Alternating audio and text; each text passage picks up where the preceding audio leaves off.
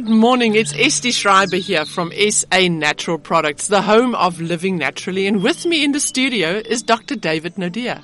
Hello, Dr. David. Hello, Esty. Great to be back again. Welcome to part two of our three part series on pregnancy. In part one, we've discussed everything concerning the first trimester. Now comes the second trimester. I would say this is the fun time. This is the, now your bump is starting to show and you've had your first scan and the doctor has put the machine on there and you can hear baby's heartbeat and it's becoming a reality that this little, little, little pip is growing into a grape, into a, uh, first it's a, it's a blueberry, then it's a grape, and then it's a peach, and then now it's an orange. It's getting bigger and bigger and bigger, and the baby is being formed. And now it's the day that the eyes, this week, this eyes are made, and that week the ears are made, and this week the, the arms and the legs and you follow it because on, on, Google you can get all this information now about what happens at what stage of your pregnancy on this day, that day, that day. You can literally follow it. So it's it's fascinating to know that this is all happening, but also that you start to show that you are pregnant, and people can start to go, "Oh, are you pregnant?" Because oh, and you want to say that to the right person. you do not want to say this to somebody that says, "No, I'm not. I've done that twice in my life. I never want to do that again." But this is where the news is now broken to all the friends, the rest of the family, the people that you come into contact with. Everybody can brag that there is a child on the way. So second trimester. What is the the most important thing in a second trimester? I think the first thing is the fact that that morning sickness hopefully disappears. Yeah, I think this is definitely a part of um, the pregnancy that you can start to kind of relax a little bit and enjoy the pregnancy, and um, um, you start feeling the baby moving. I mean, you can even hear the heartbeat with a normal stethoscope. Um, so this is really when things start getting real. Um, and it's also a time where a good time to start also getting prepared at the ho- at your home and so on as well. Because once you get your third trimester, you you know you you're getting not heavy. you're getting heavy and you're getting sore, and so it's a good time to start getting it organized practically. Um, and but I think yeah, you're quite right. It's a time when you can actually um, enjoy the pregnancy and, and, and start to relax a little bit. Obviously, maintain a healthy diet, um, keep exercising moderately, um, keep going for your checkups, obviously, as well. But uh, yeah, just get to start enjoying the process. And the supplements to use, you take your BioStrath. You do you still need your folic acid in the second trimester? Yeah, you would still take. You'll be You still, still be, be the, that. quantities you, you would get in your antenatal would be sufficient. And in the A Vogel range, we've got a beautiful omega 3 that is completely vegan. It's called Veg Omega 3. And this is safe to use right from the word go when you've learned that you are pregnant. Then you're not worried about any heavy metals or any fish or anything. It is a vegan omega 3. And this is what that child requires for the development of that brain and the neurosystem. So omega 3, the veg omega 3, the biostrath, your folic acid, your iron supplement, you're still taking it? Yeah, If you need it. if you're at, at, if you are at risk, for sure. Absolutely. And the person that will be more at risk will be your vegans and vegetarians? Yep, um, certainly. Uh, um, certainly, teenage pregnancies, you must really look at iron supplementation because the the teen herself is still growing, and now she's pregnant as well. So that's definitely one. And multiple pregnancies. And multiple pregnancies close together with long periods of breastfeeding in between, perhaps. Um, that mom or- definitely needs to Yep, still breastfeeding one baby, falls pregnant again. Body hasn't had a chance to fully um, uh, Recover. recover uh, nutritionally, so for sure. So the second trimester is easier, it's more comfortable. We can continue to eat a healthy diet. The products that we've got to take, we know that we mustn't do alcohol, smokings, um, coffee, and that. This is a time when you want to start talking and um, um, to your doctor about with what your wish is about having a hospital birth, um, a, a natural birth. Uh, I don't think the doctor, the gynecologist, will now say to you, "You are already a person that I can see will need a cesarean." It's too soon.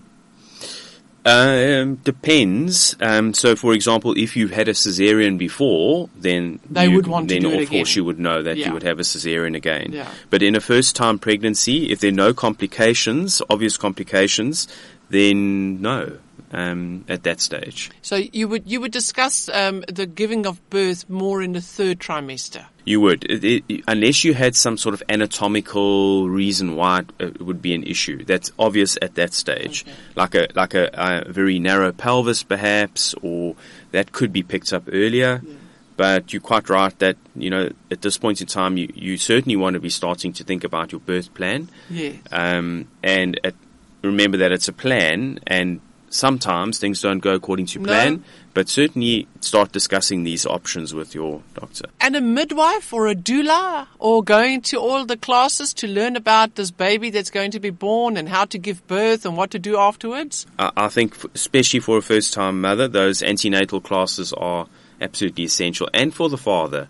They're gold. So if you have that opportunity, take it up and um, because, like I said earlier, they're not the baby's not going to come with an instruction manual, and um, and birthing doesn't come with an instruction no, manual. Preparing for birth, so there's valuable um, information that you can learn there. Yeah, but to to uh, sit down with your mom and ask her about her pregnancies and what it was like to bring her children into the world. Now there's common ground to talk and to find out was it easy for mom or difficult. There, it, it, there might be generation to generation um, similarities um, between one another. But it, it, it's a time just to connect on a different level. We, before, if mom spoke about your birth, you weren't really interested. But now, because you're pregnant, you want to now understand things a little bit more. So sit down and have those conversations.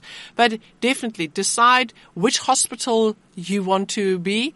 Um, Oh, something that's important is to speak to your gynecologist about when are you allowed to travel and not. You do not want to. We must understand in the world of obstetrics and gynecology, it's obstetrics is bringing the children into the world. It is a, you want to be close to your gynecologist when you are from seven months onwards, at least.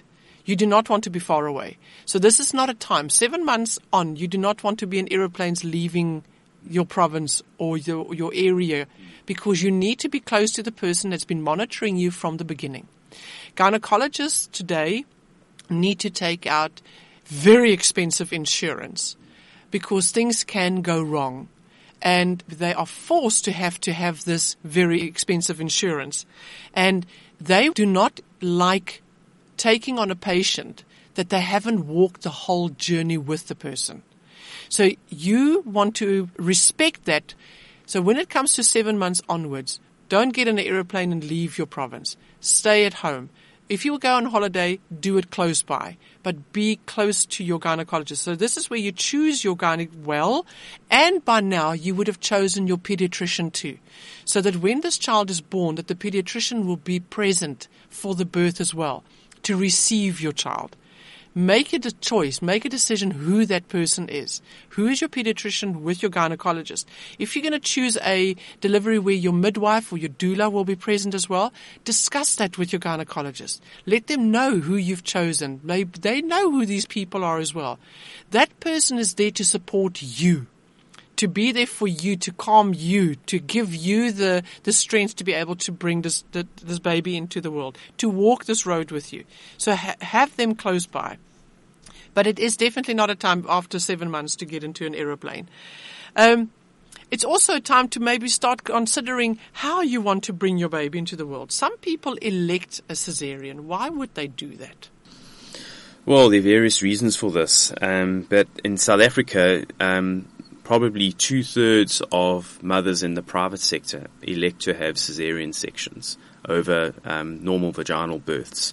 So it's very high. World Health Organization sets the target at 15% of pregnancies but we have 66%. We have in South Africa, I read some stats recently, probably two thirds in the private sector. Yes. It's very different in the public sector. So we have a very high um, cesarean rate um, and a large portion of those are elective Caesars. Elective Caesars where you choose to have a Caesar and it's not done as an emergency. So we need to distinguish between an emergency cesarean section and an elective cesarean section. So what are they? So an emergency cesarean section would be, well, some aren't always emergency, some are are, are pre-booked. So, for example, if you've had a Caesar before, you're usually going to have another Caesar. Um, and uh, if you've got twins, so that you will know beforehand, Um, and certainly if you've got any complications, so perhaps you develop preeclampsia, your blood pressure goes really high. That's grounds for uh, a Caesar. Uh, maybe you've got a breached baby, and of course that would be known beforehand. Or the placenta's in the wrong place. Placenta's in the wrong place. Uh, the cords around the neck. The placenta's in the wrong place. Or the placenta's starting to bleed or rupture. Or uh, yeah, that's that's quite serious. Um, and then, uh, but there are also some other scenarios where the shape of the pelvis they've been measured and the pelvis is perhaps not wide enough, and that would cause likely cause an obstruction. So, so there's some conditions that can be pre-calculated. But then, of course, an emergency Caesar would be, for example, you go into uh, preeclampsia or um, you've got a prolapse cord, the cord comes out. Uh, or um, so there are some unforeseen things that can that can take a a, a pregnant woman who's planned a Natural, vaginal delivery yeah. into an emergency Caesar scenario. And that can change at a moment. That can change. So, so, so there's some things that can change at the last moment. Others are are determined prior. You, i.e., it's probably best to do a Caesar in your case because you are at risk of um, some sort of medical harm to yourself or the child if we don't. And then, of course, the last minute decisions. Do you think a lot of women elect a cesarean because they're just scared that something can go wrong? So let's just plan it that day because baby's due on the 10th of the, the month and we're going to bring the baby in on the 3rd. So they usually do it earlier um, so that you don't even go into labor. Do you think that that is the reason why in the private sector this is happening? I I think so, um, and there are, and I can't speak certainly for obstetricians and all of them, but there are some that would convince their their patients to rather go that route for various reasons, um, and everyone has their own personal reasons why they do it, but um, it gets a little bit controversial, you know, when you when you look at it because of the do's and the don'ts, and yeah. should I, shouldn't I? Um, but all I know is that in South Africa, around about two thirds of babies born in the private sector are C sections. Now, a first world country like Switzerland, a cesarean is an emergency only. They, they, elective Caesars are unheard of. You just, it doesn't happen. The same in the UK. People bring babies into the world there with a midwife. And it is it's just that's the norm. Well, the WHO says that um, cesarean sections are only to be done when medically necessary. Okay, so when medically necessary, so that means you. So there's a big question mark around South Africa's high percentage in the private sector. Yeah, it's a big debate. So it is a big debate, and we're not going to debate it here. But what we are going to say is that a cesarean can save a life, both mom and baby's life, and that is where it's called for. That is what is what is important. But we also need to trust that the human body, the female body, knows how to bring a child into the world, and you you just need to understand what is happening. So that is what we're going to now in the third trimester. Oh, uh, uh, in the second trimester, having that nap in the afternoon, lying down, putting your feet up, you can start to get a little bit of heartburn or, or. Why do some women become constipated? They've never been constipated and they suddenly get constipated, yet they don't eat, they're not eating food that causes constipation. What causes this in some women in pregnancy? There's hormonal factors and there's mechanical factors. So remember the size of the uterus in a non-pregnant woman is the size of an orange and it becomes the size of a watermelon when you get to the end of the third trimester. So, so you can imagine space. it's taking up space. So it's pushing everything out the way. So think of your colon, um, especially the last part of your descending and sigmoid colon, right down in the pelvis. That's exactly where the uterus is going to start eating into the colon space, pushing on the colon, pushing the other intestines upwards. So that's why you get things like reflux.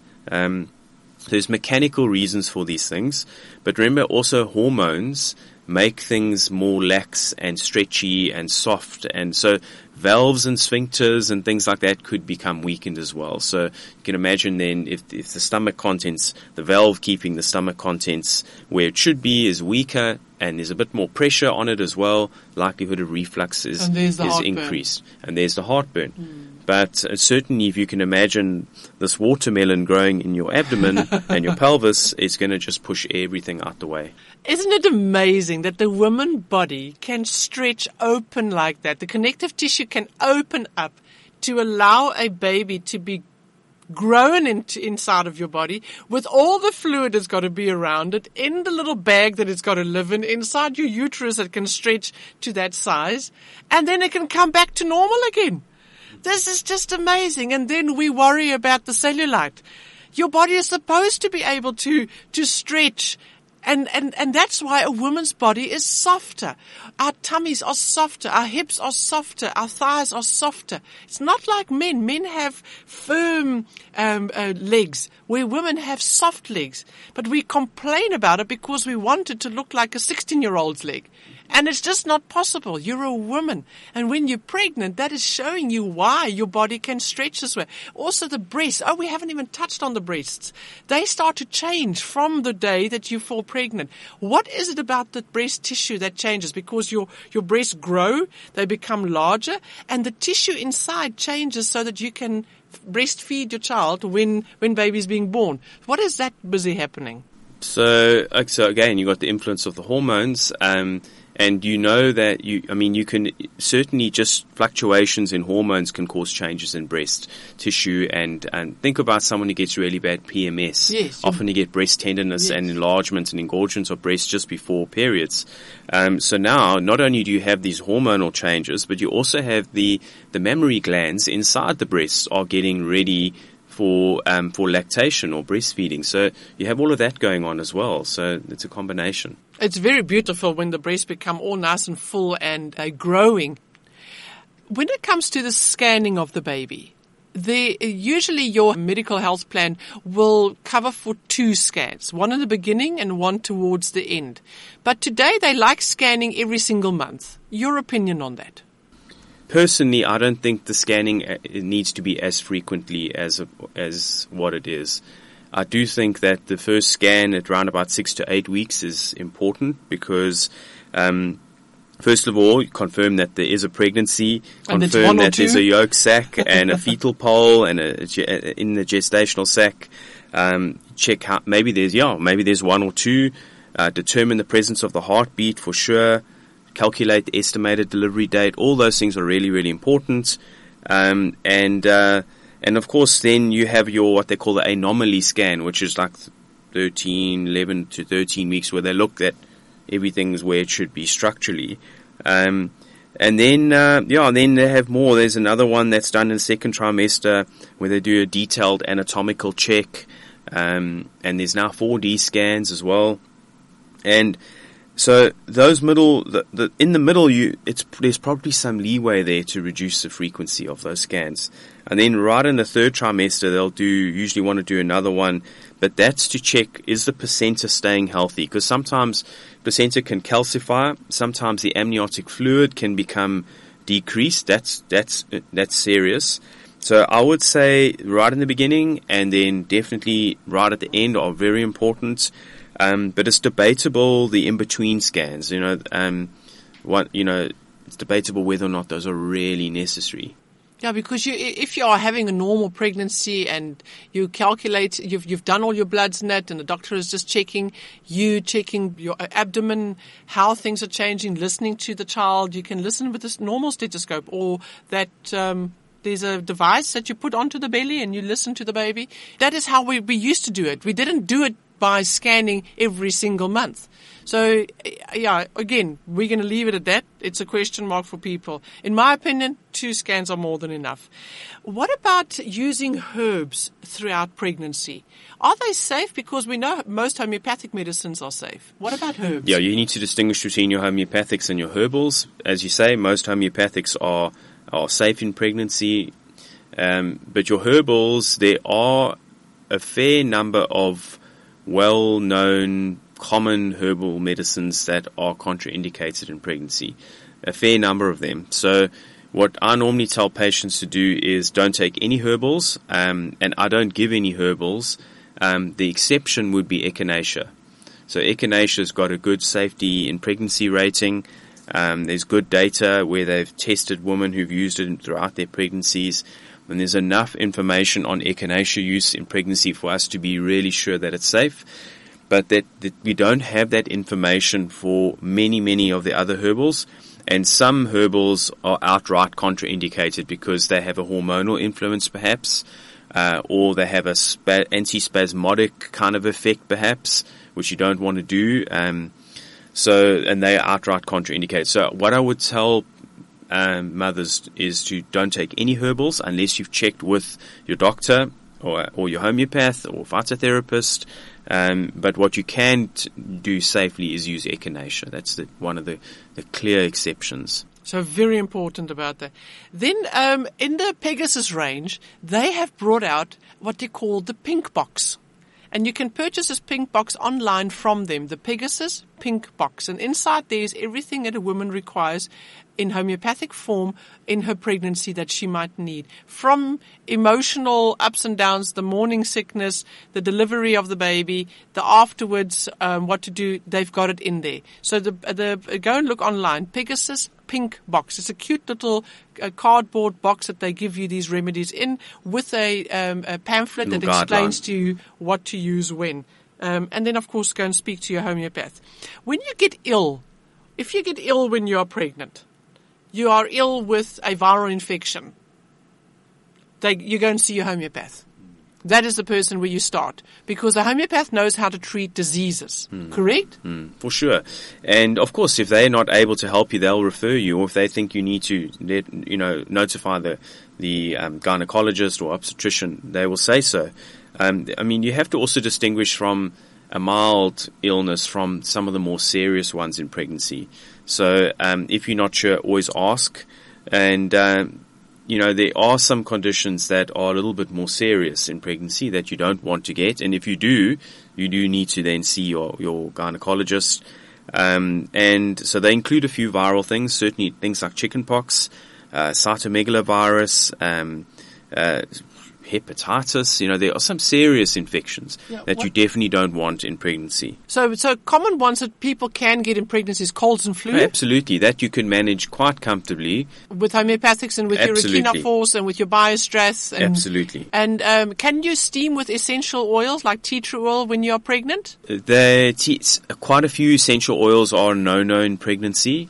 Um, certainly, so they're a little bit controversial. Steaming is probably okay.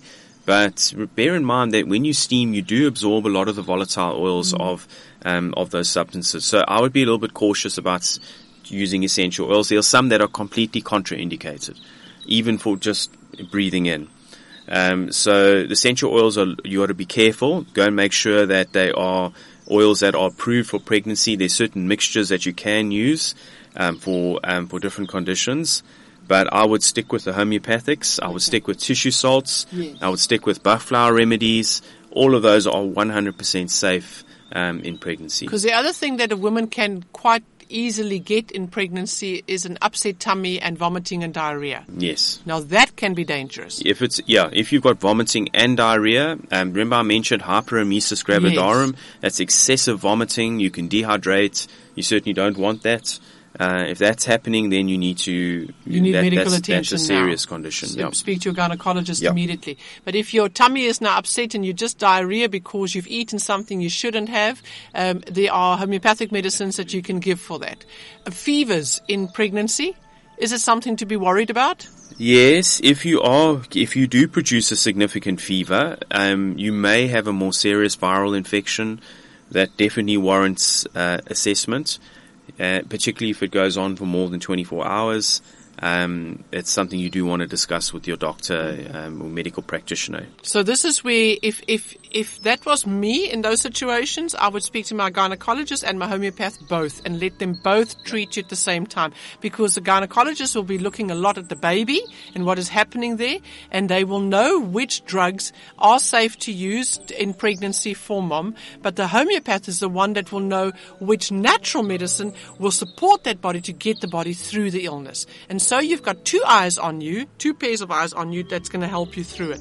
This concludes part two of our three part series on pregnancy. Be sure to listen to part one if you haven't done so already, where we discuss the first trimester and then the third trimester and the birthing process in part three of our pregnancy podcasts.